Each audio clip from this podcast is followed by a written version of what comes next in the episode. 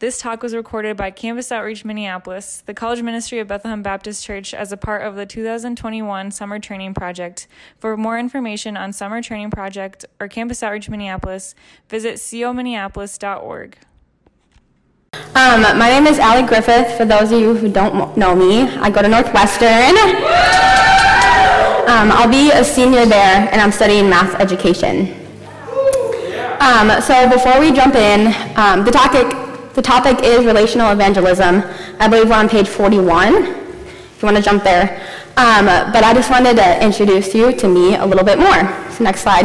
Um, fun fact about me is I am an aunt. Um, so that is Chloe. She is 13 years old. She's like three inches taller than me right now. Crazy. Um, obsessed with TikTok. That's Nolan. He's nine. I'm obsessed with Fortnite, video games, and sleeping. And then that's Santiago. He is one and a half, um, and a fun fact about him is he is half American and half Venezuelan, and so I get the pleasure to speak Spanish to him, and um, I just love these guys, and they just mean a lot to me. So if you get anything away from today, it's this.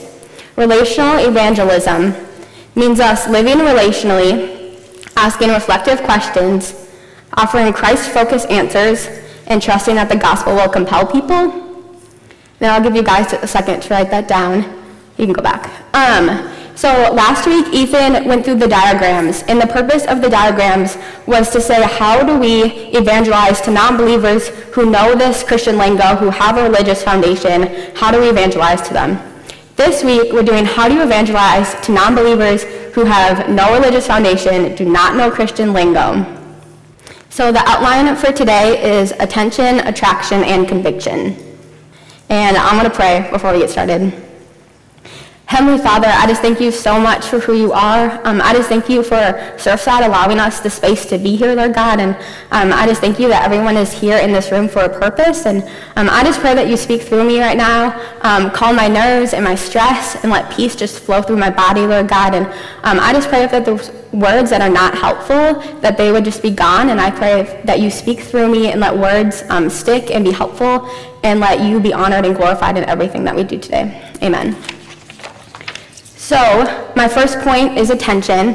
And under every point, there's like a main question that we're going to try to get at. And this one is how do we get people to pay attention to the gospel when they find it irrelevant?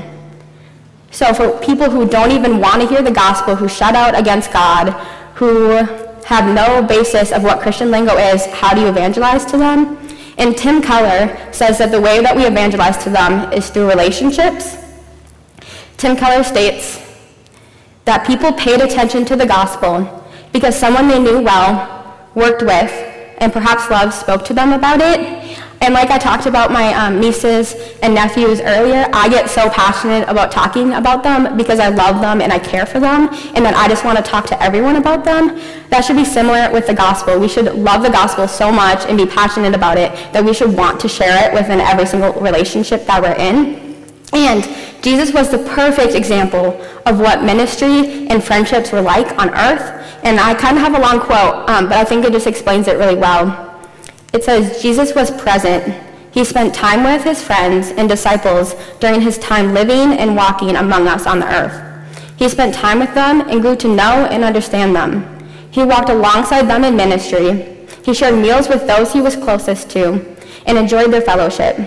Jesus was intentional with his presence, which grew trust and sincerity among his friends. He put in the effort to know them and care for them. And imagine what this is like when Jesus' ministry, but imagine what it can be like if we act this out in our ministry. And Jesus prioritizes relationships, especially the relationships that you see within the 12 disciples. And it took time. He lived life with them. He spent time with them. He shared meals with them. And if you guys remember back to um, Jeremiah's talk on race, he did the analogy of a crock pot versus a microwave, and Jeremiah argued that race is like a crock pot. I'm also going to argue that relationships is also like a crock pot. They're not like a microwave where you can just stick in and expect it to be done right away. They're like a crock pot where it takes time to kind of marinate and wrestle and to then develop into something really beautiful. And so it's not going to happen overnight, and it can be tricky to wrestle with that. Um, but relationships are something that are worth having so, kind of transitioning into our next point, when you're in relationships, you should care about them enough that you want to ask questions about their life. You want to ask what they're passionate about. You want to ask them who they are and what came to them. And you should love them enough and care for them enough that you have the urgency to want to share the gospel with them. Our next point is attraction. How can non-Christians recognize they have a problem that requires salvation? In this world, there is always going to feel like something is wrong. Something is missing, something is empty within culture.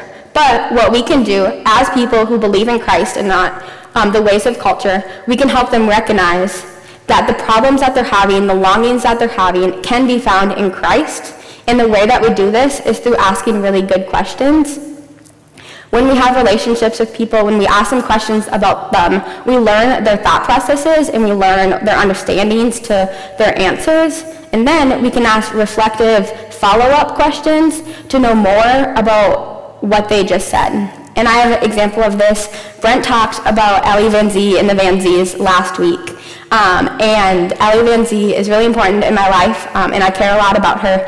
And she would ask me how I'm doing, and my standard answer is good. No matter if I'm good or not good, it's good.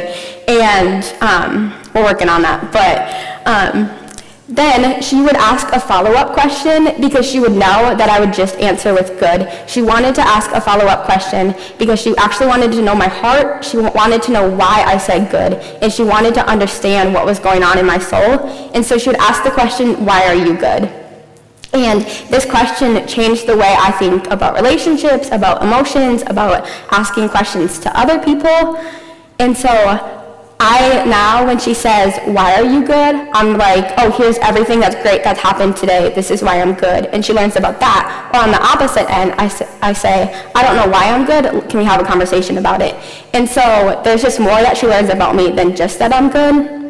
And I think besides um, Ellie Van Zee picturing the gospel in this, it actually is in the Gospels.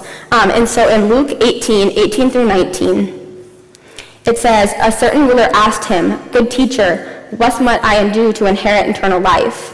Why do you call me good? Jesus answered, No one is good except God alone. So the ruler asked Jesus a question, and Jesus immediately followed up with a follow-up question because he wanted to know why he said good. And so the next quote, I think, demonstrates this really well of how in culture, how we ask questions versus how Jesus asked questions. It says, we ask questions for information. Jesus asked questions to provoke transformation. We ask questions for answers. Jesus asked questions for awareness. Jesus asked questions to confront the listener with their own thought process, preconceptions, assumptions, and beliefs. He wants us to reckon with our own concept of reality and examine it in light of what God has to say. In order for us to do this, we have to reckon with what we actually think.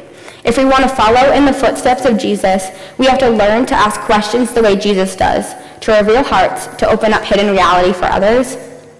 And when we ask questions, we can sometimes just learn the standard answer, um, but it's about asking the follow-up questions where you actually get to know their heart, um, and you can ask questions in a way that asks them like, what are they longing for? What are they hoping in? Um, and you can learn about that, and you can learn ultimately what they're trying to find their fulfillment in.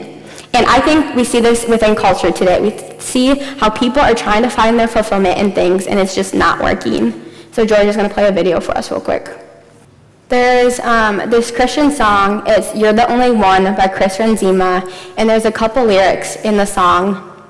It says, Though the earth may try to satisfy my heart, you're the only one that fills this up.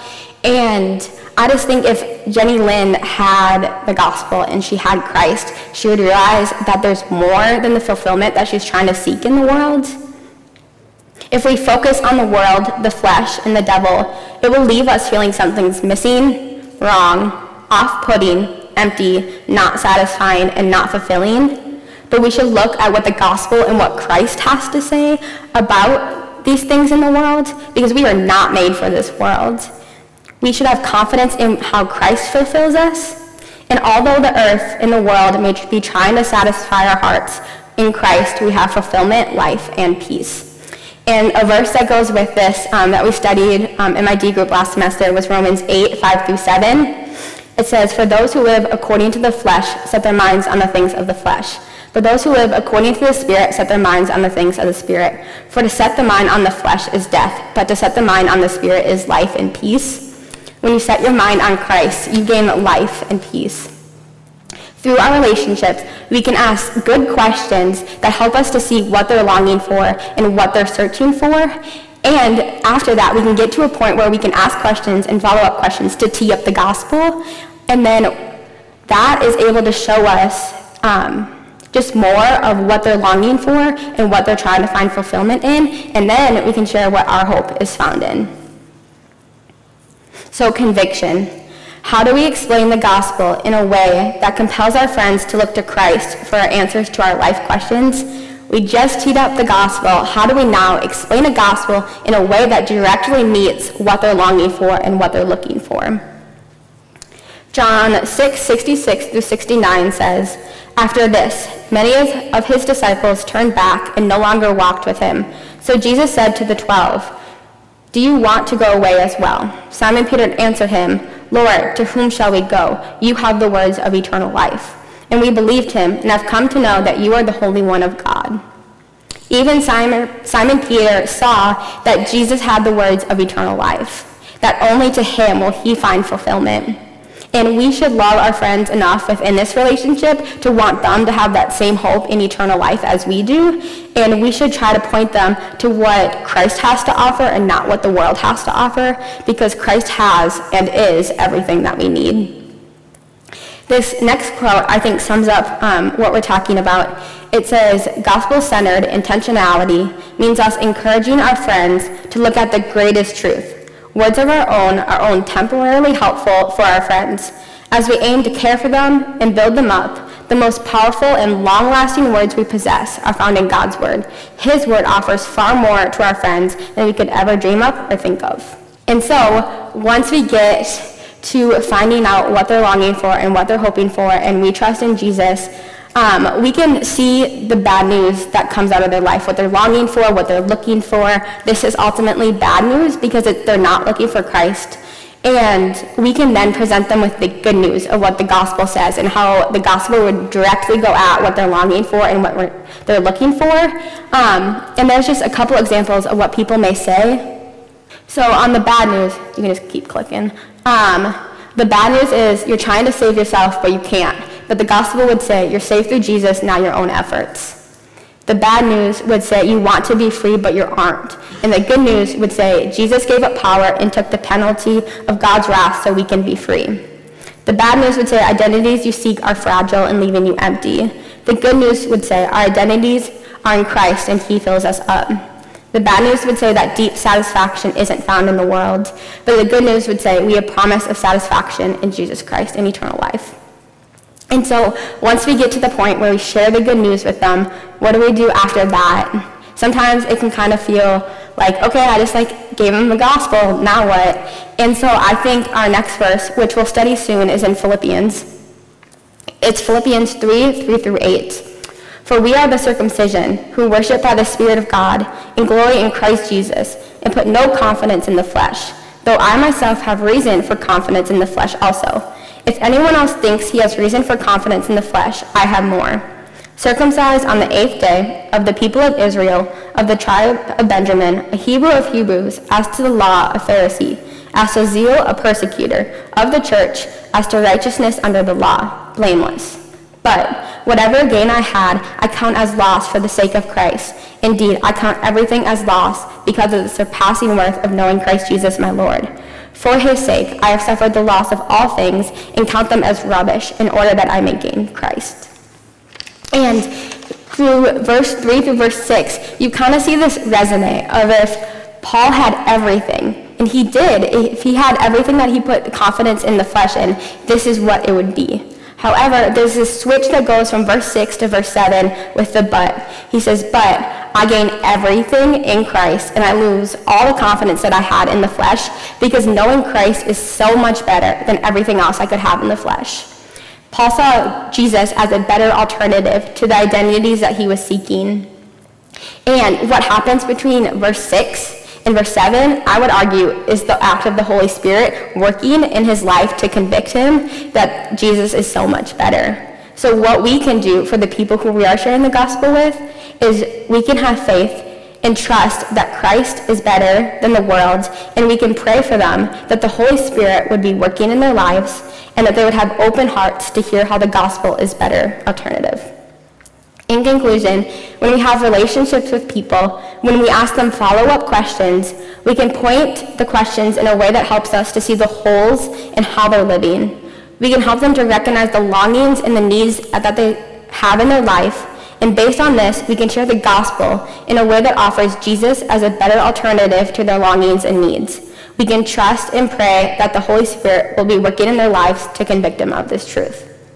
Let's pray. Jesus, I just thank you so much for who you are, Lord God. And I just thank you for sending your son Jesus to die on the cross, Lord God, that we no longer have this bad news um, of this flesh that leads us to death, Lord God, but we have this good news that leads to life and peace in you, Lord God.